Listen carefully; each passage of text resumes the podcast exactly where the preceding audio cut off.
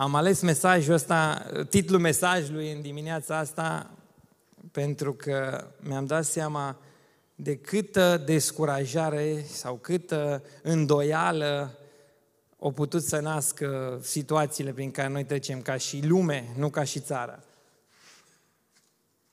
Și mă gândeam la ceea ce a însemnat 2020 până acum și ce va vrea să urmeze și cred că este timpul ca să ne schimbăm perspectiva. Și mă uitam în dimineața asta și uh, îmi dădeam seama despre lucrurile care de fapt sunt la îndemână și totuși cât de grele ni se par de multe ori. Și mă gândesc la uh, situația prin care lumea întreagă trece și vreau să-ți spun că nu se compară cu ceea ce au trecut alții tot în secolul ăsta cu noi, contemporani. Și mi-am adus aminte despre uh, lucrurile din, aflate în antiteză. Imposibil cu posibil, descurajare cu încurajare și uh, moarte cu viață, dezbinare cu unitate. Și aș vrea ca în dimineața asta să ne uităm la un text arhi cunoscut de noi, care îl găsim în uh, Cuvântul lui Dumnezeu, la nimeni altul decât micul David și gigantul Goliat. Și mă gândeam la, la perspectiva asta a imposibilului, a descurajării, a situațiilor grele. A, personal, vă spun cinstit, mi-e groază să port mască, dar mă aliniez la standardele care uh, lumea le cere astăzi și vreau să spun ceva. Dacă ceva diavolul iubește, iubește să te țină în învălmășală. Iubește să te țină în descurajare. Iubește să te țină în gălăgie, pentru că atunci când ești într-o zonă a gălăgiei, tu nu mai poți să fii conectat și să auzi vocea lui Dumnezeu așa cum El și-o dorește. Și aș vrea să, să citesc câteva versete, 1 Samuel, capitolul 17, de la versetul 4 să vă citesc. A ieșit, atunci a ieșit un om din tabăra filisteinilor și a înaintat între cele două oștiri. El se numea Goliat, era din Gat și avea o înălțime de șase coți și o palmă. Pe cap avea un coif de aramă, purta niște zale de solzi în greutăți de 5.000 de sicli de aramă, avea niște turteci de aramă peste fără picioarelor și o pavăză de aramă între umeri. Coada suliței lui era un sul de țesut, fierul suliței lui cântărea 600 de sicli de fier. Cel ce îi purta scutul mergea înainte. Filisteanul s-a oprit și vorbind oștilor lui Israel așezate în șirul de bătaie, le-a strigat – pentru ce ieșiți să vă așezați în șir de bătaie? Nu sunt eu filistean? Și nu sunteți voi slujitorii lui Saul? Alegeți un om care să coboare împotriva mea. Dacă va putea să se bată cu mine și să mă omoare, noi vom fi robii voștri, dar dacă îl voi birui și îl voi omorâ eu, voi ne veți fi rob nouă și ne veți sluji. Filisteanul a mai zis, aruncă astăzi o ocară asupra oștirii lui Israel, dați-mi un om ca să mă lupt cu el. Și ascultați versetul 11. Saul și tot Israelul au auzit aceste cuvinte ale filisteanului și s-au înspăimântat și au fost cuprinși de o mare frică. Aș vrea să înțelegem un pic contextul. Saul era un viteaz. Atenție! Și oastea cu care Saul era la luptă împotriva filistenilor era oaste de vitei. Spune Biblia câteva capitole mai repede, în momentul în care Samuel s-a dus și l-a uns pe Saul, zice că era cu un cap mai mare decât toți.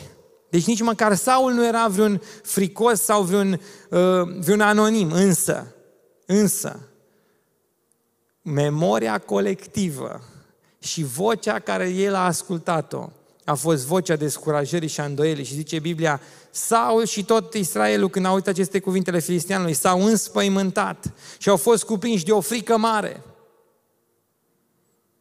Dacă astăzi nu ai altă teamă, s-ar putea ca teama colectivă a pandemiei să te fi cuprins. S-ar putea ca să te gândești, s-ar putea și eu să am o teamă. Și Goliatul, care a fost uh, cel cu care David s-a luptat, s-ar putea astăzi Goliatul meu să fie frica de moarte. Goliatul tău să fie frica, nu știu dacă știți, uh, locul 1 ca și frică, nu este frica de moarte. E locul doi frica de moarte. Cea mai mare frică, conform statisticilor, este frica de a vorbi în public. Așa că dacă ești unul care ai frică de a vorbi în public, numește Goliatul din viața ta frică de a vorbi în public. În numele Lui Iisus n-ai puterea asupra mea. Sau nu știu, vreau să te gândești, pentru că situația și societatea și Facebook-ul și televiziunea nu seamănă decât descurajare. Și dacă Goliatul tău e descurajarea, în dimineața asta ai șansă să spui, hei, Goliat al meu descurajare, în numele Iisus, dă-te la o parte. În numele Iisus, descurajarea să plece. Și ascultați aici versetul 16. Filisteanul înainta dimineața și seara și s-a înfățișat astfel 40 de zile. 40 de zile dimineață, seara, mi și imaginez pe Goliat. Na, hai băieți, vine? Nu vine nimeni. Ok, hai băieți, pregătiți grătarele că îs slab băieții de la, uh, de la tabăra lui Saul. Însă, însă, vreau să înțelegi, 40 de zile de virus sau 40 de zile în care memoria colectivă de-a infestat iar vine Goliat. Fai. Iar e dimineața. Cât e? La șase iasă. Mamă, e patru jumate. Aoleu, ce ne facem? Ce ne facem? Cum ne mai scoate Domnul? Imaginați-vă îndoiala asta zi de zi și memoria colectivă. N-avea Facebook Saul, însă avea o știre care spunea ce ne facem? Pe cine trimitem? Și vreau să înțelegi asta. Că dacă teama ta este de moarte, în dimineața asta numește Goliatul tău, teamă de moarte, dă-te la o parte. Biblia spune că zilele omului să fie depline în Dumnezeu, așa că îți doresc să trăiești exact cât Dumnezeu a plănuit pentru tine, nici mai mult, nici mai puțin. Și vreau să te gândești la, la imaginea asta. De multe ori, memoria colectivă s-ar putea să-ți fie familia. Eu vreau să vă spun că în 2000 uh, 2005, mamă ce bătrână În 2005, când uh, mergeam acasă și spuneam că vreau să-mi fac firmă de construcții, vreau să vă spun că surorile mele mereu îmi spuneau, tu te domne, vezi de treabă, Adi, lasă-ne în pace, tu să ajungi la 18 ani, lasă tu, lasă tu firmele. Însă, dacă vocea colectivă nu te impactează și nu te descurajează, s-ar putea să te descurajeze vocea din familie. Sami, la ce mama ai ca și slujitoare și cântăreață, cred că a avut o presiune pe tine uh, să cânți, sau cât de bine, sau cât de rău poți să cânți, da? Eu asta cu cântatul încă nu mi-am dezvoltat-o. Însă, vreau să înțelegeți un lucru. Saul, care era un lider puternic, datorită colectivului din jurul lui, a devenit fricos datorită anturajului, ca să vorbesc într-un limbaj mai actual astăzi, datorită anturajului, Saul a fost copleșit de frică, datorită vocilor din jurul lui. Marele Saul a devenit micul Saul. Și aș vrea în dimineața asta să te gândești la Goliatul tău și să nu lași ca vocile din jurul tău să semene cultura lui Goliat în jurul tău. În dimineața asta aș vrea să spui, Doamne, vreau vocea Ta, vreau să fiu conectat la izvorul Tău. Și mulți dintre voi vă gândiți și spuneți, bine mă, acum am ține asta teoria conspirației aici, însă vreau să vă garantez un lucru, că frământarea noastră numărul unu trebuie să fie cum pot fi eu folosit la potențialul meu maxim de Dumnezeu. Cum pot fi eu folosit la capacitate maximă de Dumnezeu? Și vreau să vă mai spun o poveste. Eram în 2011 cu soția mea și cei care nu mă cunoașteți, vă garantez că eu și soția suntem cei mai răi oameni de foame care ați putut vedea în lumea asta. Deci dacă mi-e foame, te poți uita la filmul Transformers. Și eram rupt de foame și nevastă mea era și ea ruptă de foame, deci era mai amplificată toată treaba și zic către nevastea, știi ceva, nu mă interesează ce se întâmplă, primul lucru mergem să mâncăm. Așa, iubitul meu, așa Și eram conectat și setat, merg și mânc. și la o trecere de pietoni, am frânat să las pietonul și odată îl văd pe pieton că se uita speriat înspre mine. Cineva cu o viteză foarte mare s-a oprit direct în mine. Și în ciuda foametei mele, o trebuie să mai îmi pierd o oră și ceva cu accidentul. Așa că nu te gândi că vocea colectivă sau nu mai pot înseamnă că nu mai poți. Cu Dumnezeu nu mai pot înseamnă încă puțin. Încă puțin mai merge, încă puțin Dumnezeu te poate ajuta și te gândești, ok, dar dăm rețeta. Ce pot să fac ca să fiu la capacitatea maximă pe care Dumnezeu m-a chemat? Și vreau să-ți spun ceva. Dacă n-ai știut, îți spun în dimineața asta, Dumnezeu are un plan cu tine. Nu există om în lumea asta pe care Dumnezeu să fi făcut fără un plan. Și dacă vrei ca să aduci la maturitate planul lui Dumnezeu pentru tine, indiferent de frică, descurajare și vocea colectivă din anturajul tău, vreau să înțelegi un lucru. Ai nevoie de un singur ingredient și ăla este Duhul Sfânt al lui Dumnezeu, care vine și te aduce completare, care vine și te aduce încurajare, că atunci când Petru, care era un fricos, când a venit Duhul Sfânt peste el, 5.000 de oameni s-au întors la Dumnezeu. Nu știu câți au fost la întâlnirea aia, dar 5.000 s-au întors la Dumnezeu, pentru că el a ascultat mai mult de Duhul Sfânt, care îți spune, cu mine poți, cu mine te duci mai departe, nu te lăsa dobor de pandemie, că Dumnezeu este cu tine, chiar dacă corona te-a luat, stai liniștit că Dumnezeu încă are un plan cu tine și poate să te vindece, amin? Da? Și vreau să continuăm, versetul 23.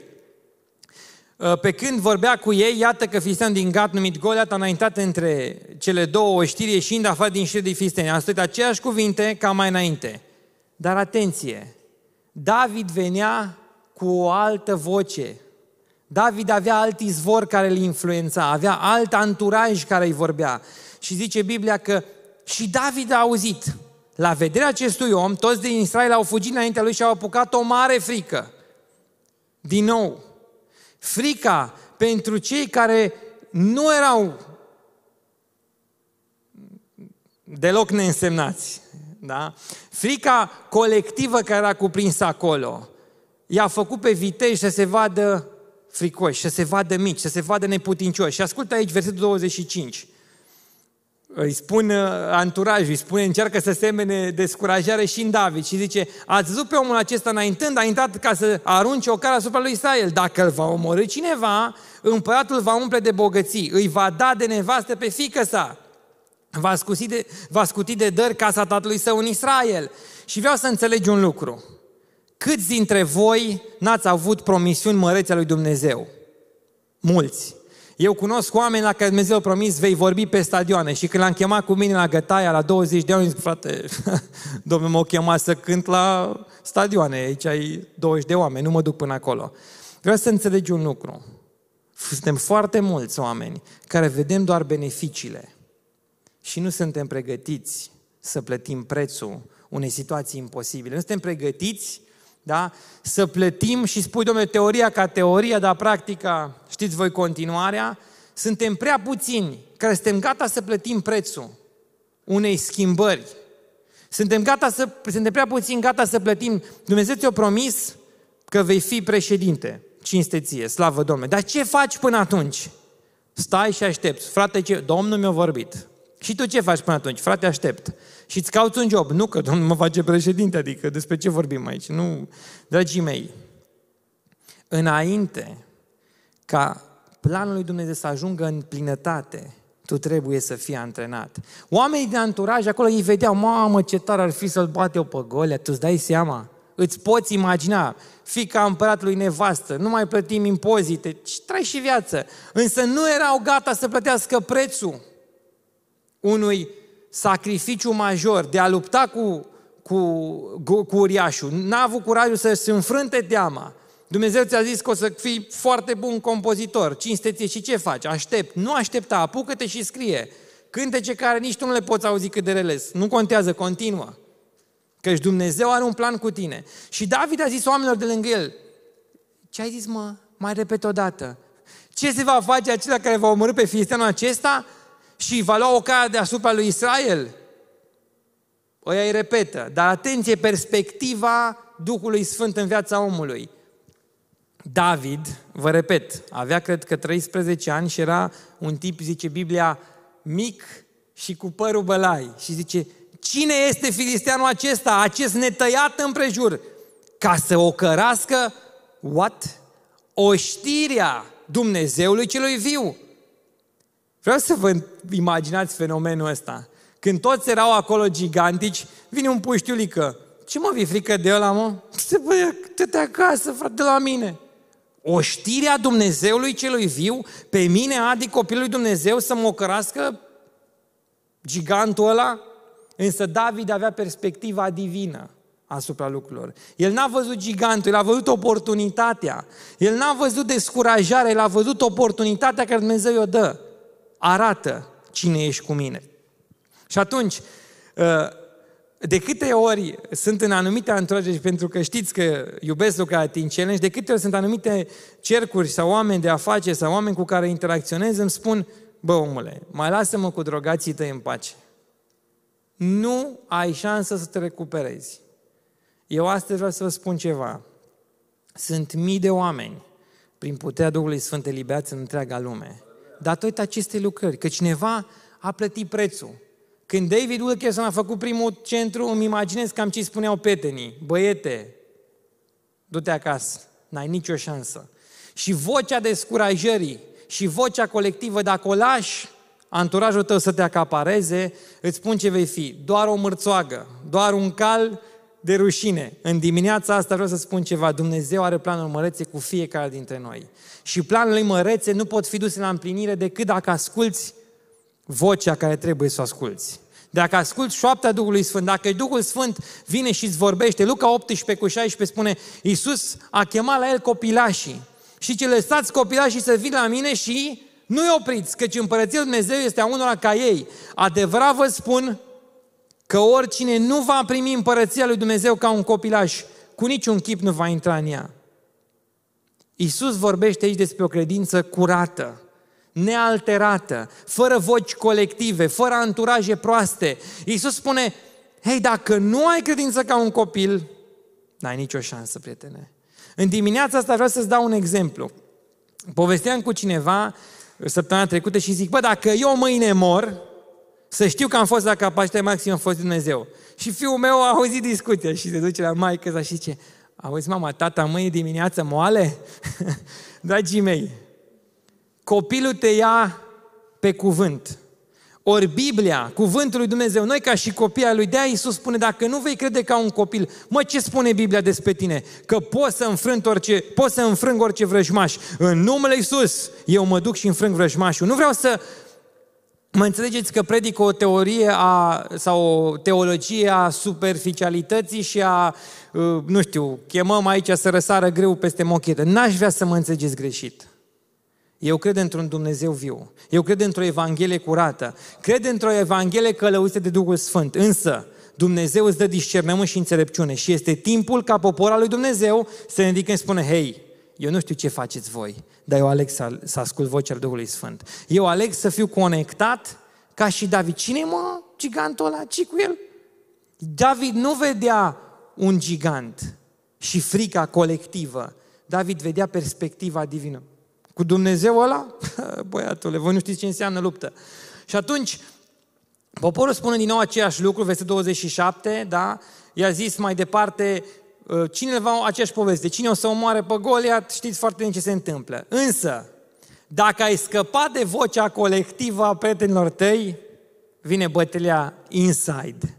Eliab, fratele cel mai mare, care auzise vorbind cu oamenii aceia, s-a aprins de mânie împotriva lui David și a zis, pentru ce te-ai coborât tu și cui ai lăsat acele, atenție, puține oi în pustiu. Îți cunosc eu mândria și răutatea inimii te-ai coborât să vezi lupta.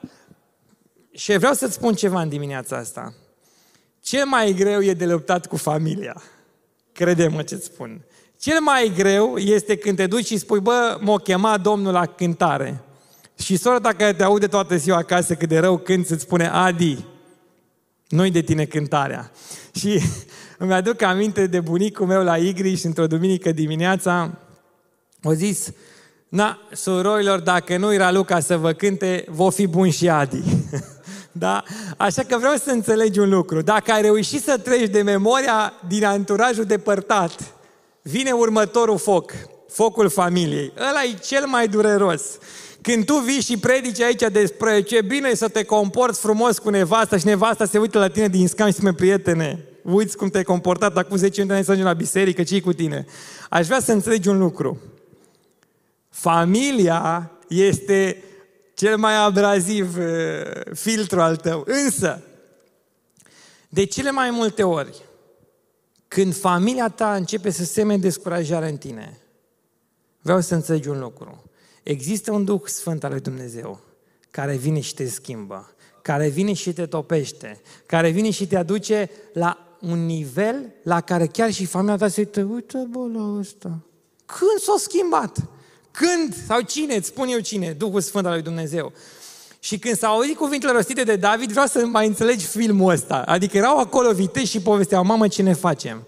Și cineva aude că zice, David, cine e mă desculțul ăsta? Și zice, versetul 31, când au auzit cuvintele rostite de David, au fugit repede și au spus lui Saul, este cineva care vrea să se lupte. Și îmi imaginez fenomenul ăla când ajunge micul David la înaltul Saul și spune, eu merg împărate. Și vreau să-ți spun ceva. Fii pregătit ca Dumnezeu să te scoată la rampă. Fii pregătit și antrenează-te când nimeni nu te vede. Fii pregătit și antrenează-te când nimeni nu te vede. Vreau să înțelegi un lucru. Dumnezeu a pus un zăcământ în tine. Important, glorios. Însă dacă nu le exploatezi, rămâi doar un zăcământ frumos. Și ne gândim, bă, oare cât aur o fi fost în Adi? Oare cât aur o fi fost în Edi? Dar dacă zăcământul tău nu le exploatezi, niciodată nu vei afla cine este Dumnezeu pentru tine. Niciodată nu vei afla ce potențial a pus Dumnezeu în tine. Și vreau să înțelegi un lucru.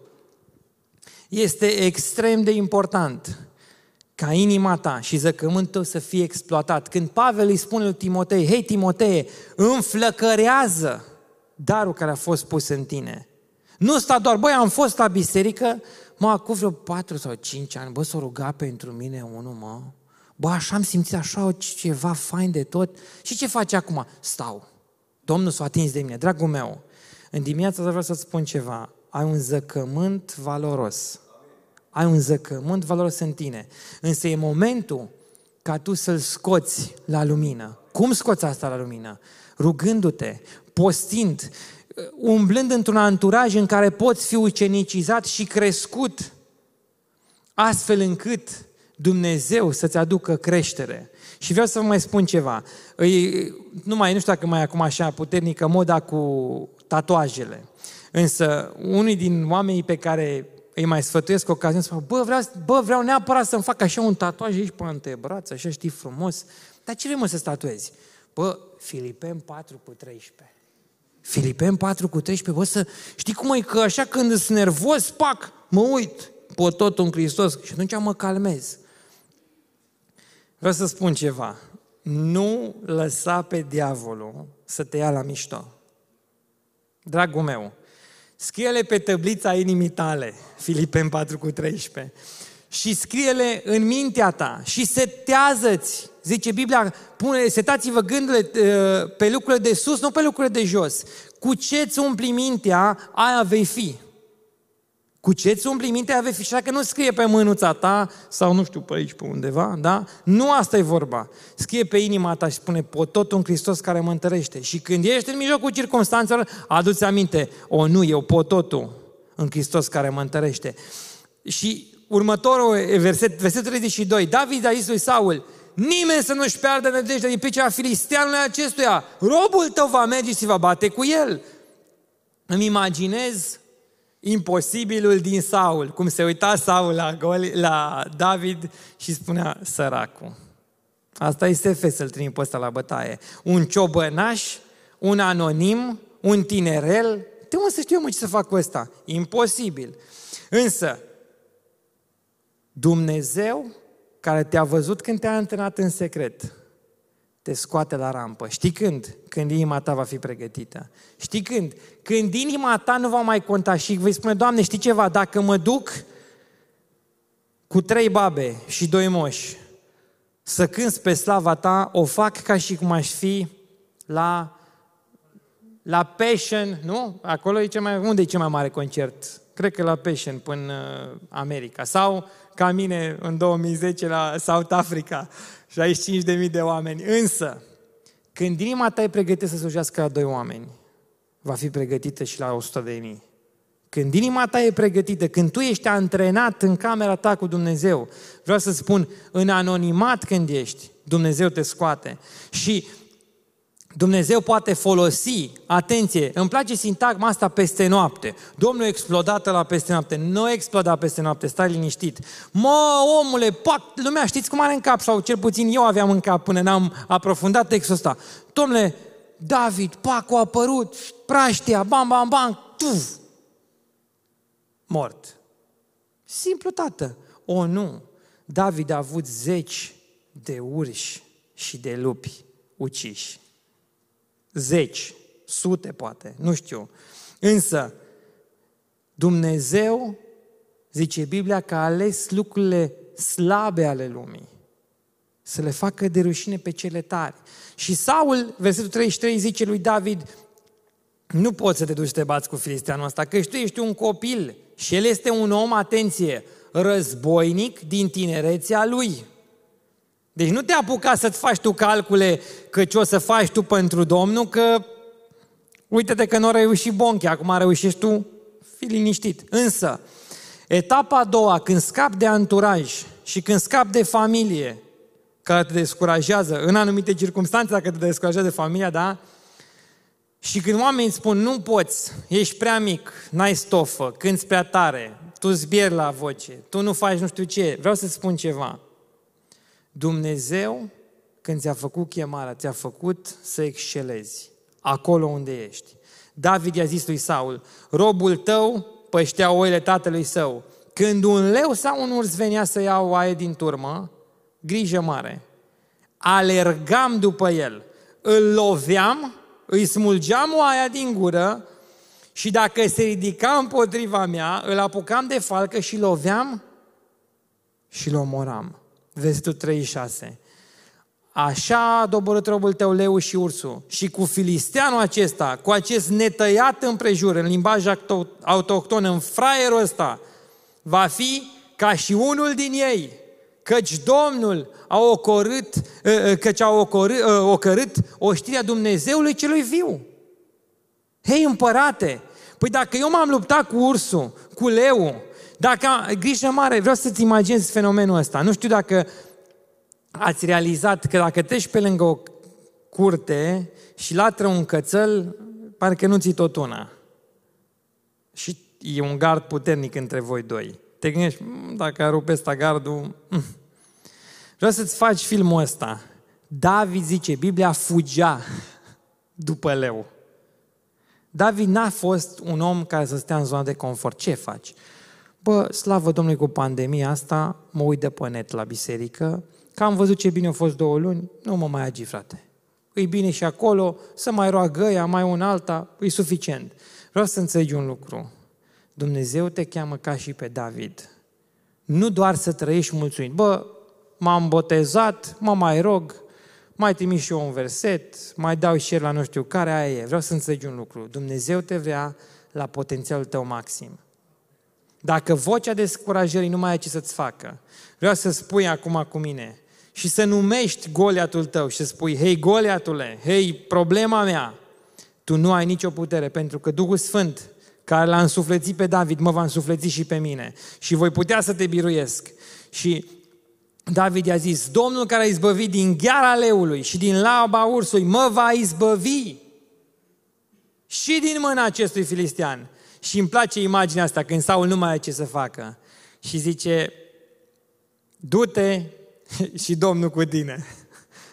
Îmi imaginez, da, hai, du-te și Domnul cu tine, că oricum nu avem ce face. De 40 de zile nimic nu îi se arată.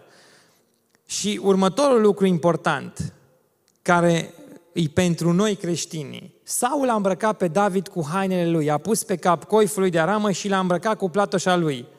David a încis sabia lui Saul, a pus hainele peste el, a vrut să meargă. Și ce crezi că se întâmplă? nu poate să meargă. Îți imaginezi copilul David cu toată armura lui, lui Saul, nu poate să meargă. Și zice Biblia că David i-a zis, nu pot merge cu armura aceasta, căci nu sunt obișnuit cu ea. Și s-a dezbrăcat de ea. În dimineața asta cred că e momentul să conștientizezi că tu ai propriul tău ADN-ul. Știința a demonstrat că nu există doi oameni în lumea asta cu același ADN. Și așa că dacă ai propriul tău ADN, nu te mai gândi că dacă Adi Magheț are voce așa blândă, tu trebuie să limiți pe Magheț ca să fii și tu blând. Iubită biserică, da, și pe... Nu, nu, nu, nu, nu. Și dacă îți place, cum mă potignesc eu, de exemplu, în uh, Adidas și pastorului nostru, da? Dacă îți plac Adidas și nu te gândi că dacă îți iei Adidas ca și Claudius și o să umbli ca și Claudius, o să ai ungerul Claudius. Dragii mei, ungerea vine pe ADN-ul tău. Chemarea lui Dumnezeu este pentru tine. Și dacă, uite, îl văd pe Dănuț Blaga și dacă te uiți la Dănuț Blaga și îl vezi cât de pasionat cântă, nu te gândi acum, mă, dacă mi-au un bas, dar exact modelul lui, cu lemp acolo, da? O să cânt ca și Blaga. Nu o să cânt ca și Dănuț. Pentru că omul ăsta a plătit un preț în slujirea lui ca să ajungă unde este astăzi. Însă, o să poți să fii mai ceva ca el dacă vei plăti prețul. Și dacă vei avea propriul tău ADN-ul. Suntem atât de mulți păcălici, îmi permis să zic, imitatori. Păi, te uiți pe scenă, îl vezi pe ăla că el stă nu știu cum cu mâna și bă, dacă aș ține mâna așa, probabil o să primi, nu, primesc ungerea. Nu o să primești ungerea dacă ții mâna așa. Ci ungerea Dumnezeu vine acolo în cămăruță, acolo când plătești prețul. Când nimeni nu-l vedea pe David și se lupta cu leu și cursul și nu era pam, bam, bam, Snapchat, Insta, să zic, uite băiețul, astăzi am prins leu. Este vremea ca tu și cu mine să avem propriul ADN. Este vremea în care să umblu în mantaua pe care Dumnezeu mi-a pregătit-o. David n-a putut să facă nimic. Îți imaginezi pe David cu hainele lui Saul. Nu pute zice că pămpărate dezbracă, mă, că nu-i de mine asta. Pentru că el avea o chemare a lui, avea o ungere a lui, avea un, un mod de a face lucrurile. Și ADN-ul care Dumnezeu l-a pus în tine, te rog să fii atent și să ții minte, este doar al tău. Chemarea care Dumnezeu ți-a făcut-o este a ta. Și dacă mă vezi pe mine că mă rog în genunchi, nu te gândi că dacă stai și tu într-un genunchi ca mine, o să poți să faci ceea ce Dumnezeu a făcut prin mine. Pentru că fiecare avem propriul ADN. Și ascultă vestul 40. S-a dus în ungerea lui, s-a dus în chemarea lui, zice Biblia, și a luat toiagul în mână și a ales cinci pietre netede, le-a pus în trăistișoara lui de păstor și în buzunarul hainei. Apoi cu praștea în mână a înaintat împotriva filistianului. Ce Dumnezeu ți-a vorbit, ce Dumnezeu ți-a pus pe inimă, chemarea, ADN-ul care l-a lăsat în tine, acolo trebuie să excelezi. Nu în mantaua altuia, nu în chemarea altuia. Dacă Dumnezeu nu te-a chemat la afaceri, nu-ți mai pierde timpul în afaceri. Dacă Dumnezeu te-a chemat la medicină, mă, du-te, dar fi cel mai bun acolo. Fii cel mai bun în medicină, fii cel mai bun în avocatură, fii unde Dumnezeu te-a chemat. Mereu să ai presiunea asta. Doamne, ajută-mă să excelez la chemarea pe care Tu mi-ai făcut-o. Ajută-mă să fiu top, pentru că Tu asta mai cheamă să fim cap și niciodată coadă. Amin. Și Rețeta pe care Dumnezeu a folosit oamenii este unică în dreptul fiecăruia. Dumnezeu nostru, țineți minte, nu este un Dumnezeu al șabloanelor. Dumnezeu nostru este un Dumnezeu viu, un Dumnezeu interesat îndeaproape de fiecare dintre noi. Dar știi când? Când o să fii dispus, pui, Doamne, vreau să umblu în chemarea pe care Tu mi-ai făcut-o. Dacă m-ai chemat să fiu om de afaceri, să fiu cel mai bun în domeniul meu. Dacă m-ai chemat să fiu medic, dacă m-ai chemat să fiu chelnăriță, să fiu cea mai tare acolo. Și vreau să spun ceva, cunosc o, o soră de-a noastră în București care, crede-mă, aia ca și chelnăriță influențează mult, mult mai mulți oameni decât ne putem noi imagina. Știi în ce cauză? Când mergi la Meriot și vine ea să te servească, Bună dimineața! Dumnezeu să vă binecuvinteze! Pare un tupeu asta peste mine, adică crede-mă. Și vorbește oamenilor despre Dumnezeu fără jenă. Oameni care credeți-mă, niciodată nu o să vină probabil la biserică. Însă ei au auzit un mesaj pentru că cine a fost disponibil. Și zic, băi, ce sunt? Domnul m-a chemat la chelnărie, bă, mă duc de ce mai bun acolo. Și acolo unde sunt, Dumnezeu să mă folosească. Și fiți atenți, 42, Filisteanul s-a uitat când l-a zărit pe David, a râs de el, căci nu vedea decât în natural. Vedea un copil cu păr bălai și față frumoasă. Săracul. Uite-te la el, mă. Uite pe cine trimite ăștia. Imaginați, imaginați-vă ce relaxare a intervenit la Goliat. Na, să mă duc să strănut și pică ăsta micu. Hai să vedem ce-o fi. Și zice filisteanul, mai departe, sunt eu câine de vii la mine cu toiegi, adică oamenii îți iau la mișto chemarea pe care Dumnezeu a făcut-o, pentru că asta este lumea. Pregătește-te, călește-te să fii făcut de rușine, călește ca oamenii să zică, uite-te mă la ăsta. Însă, tu știind cine ești și având în spate cel mai performant serviciu secret din lumea asta, care este Duhul Sfânt al lui Dumnezeu, care spune, care îți spune, tu ești un învingător. Tu ești copilul meu. Cu niciun chip nu te voi lăsa. Pentru că eu sunt bun cu tine. David îi spune, îi schimbă macazul. Tu vii împotriva mea cu sabie, cu suliță și cu pavăză. Eu vin împotriva ta în numele Domnului știrilor. În numele Dumnezeului, atenție, o știrii lui Israel pe care tu ai ocărât-o. Când știi în ce echipă joci. Când știi cine ți este antrenorul. Când știi experiențele tale cu Dumnezeu. Când îți aduci aminte de unde Dumnezeu te-a scos, crede-mă că pandemia asta îi nimic. Vreau să spun ceva. Zici, domnule, ok, ăsta săracul îmi povestește mie de David, de s-au trăit de acum nu știu câte mii de ani.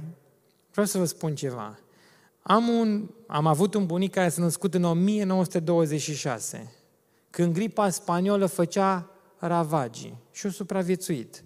Și când credea că totul e bine, nu a fost bine, că a venit deportarea în Bărăgan. Și când a ajuns în Bărăgan și a constatat că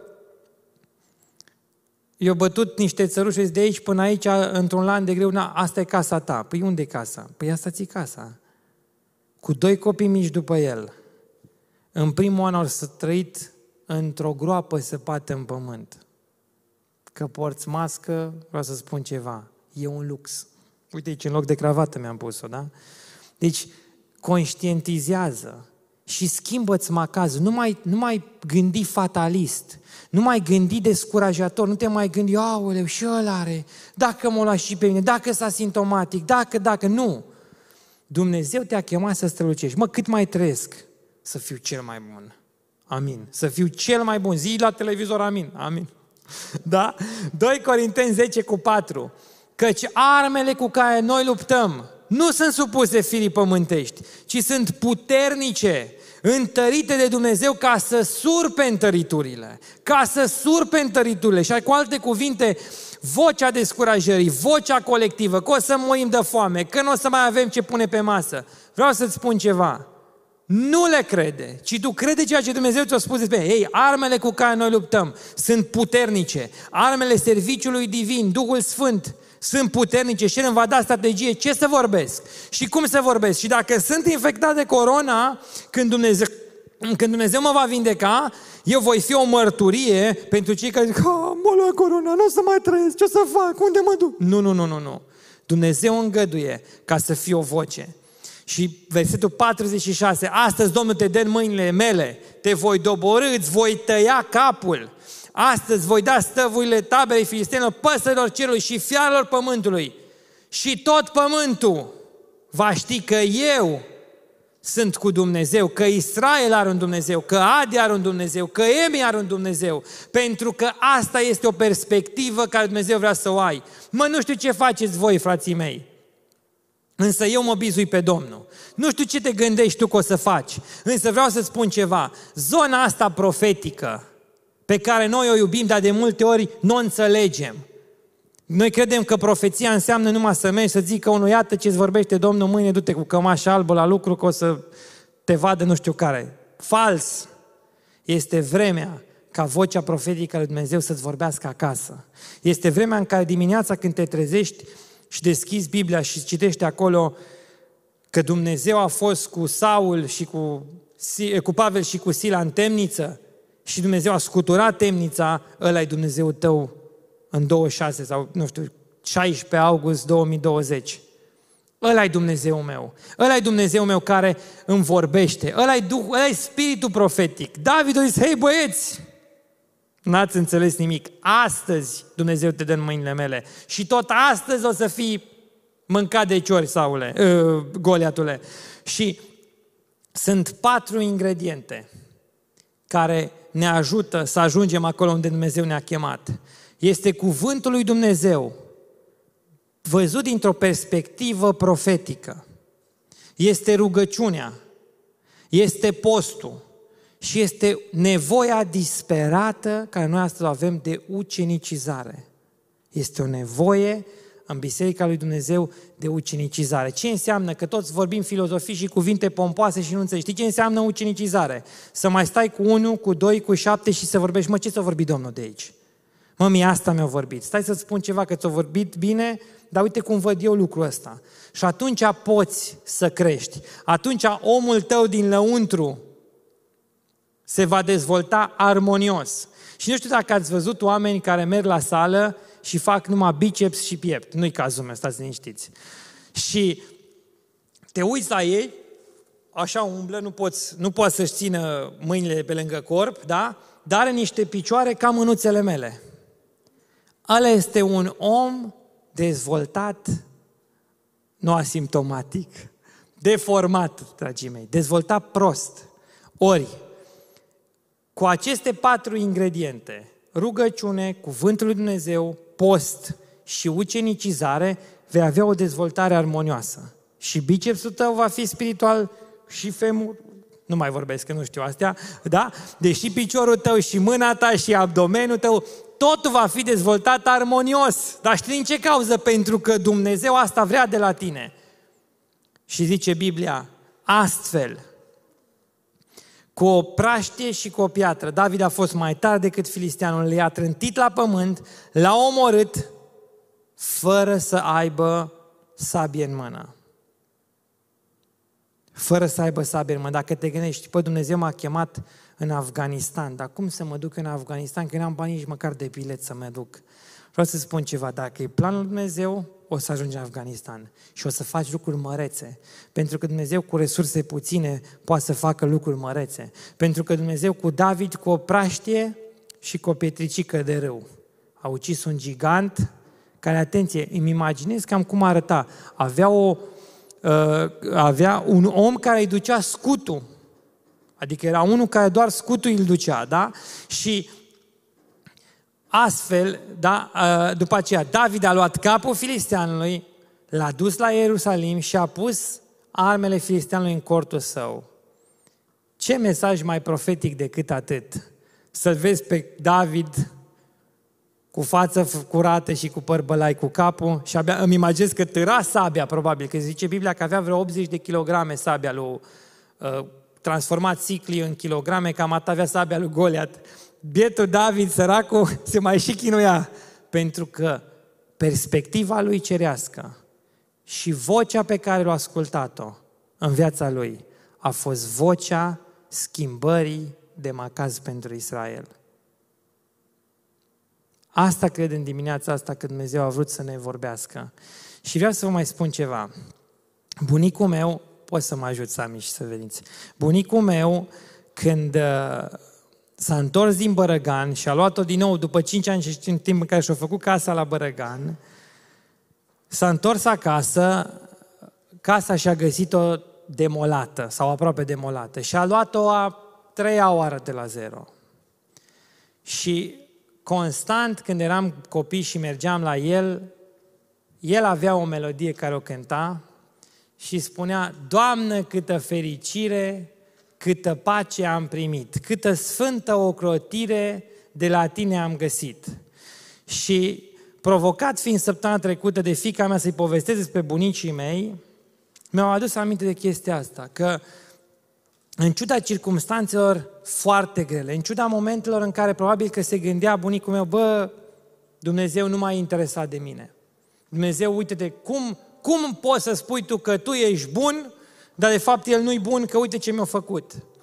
Și provocat fiind, am căutat să văd oare cine a compus cântarea asta. Doamne, câtă fericire! Și am constatat că a compus-o Nicolae Moldoveanu.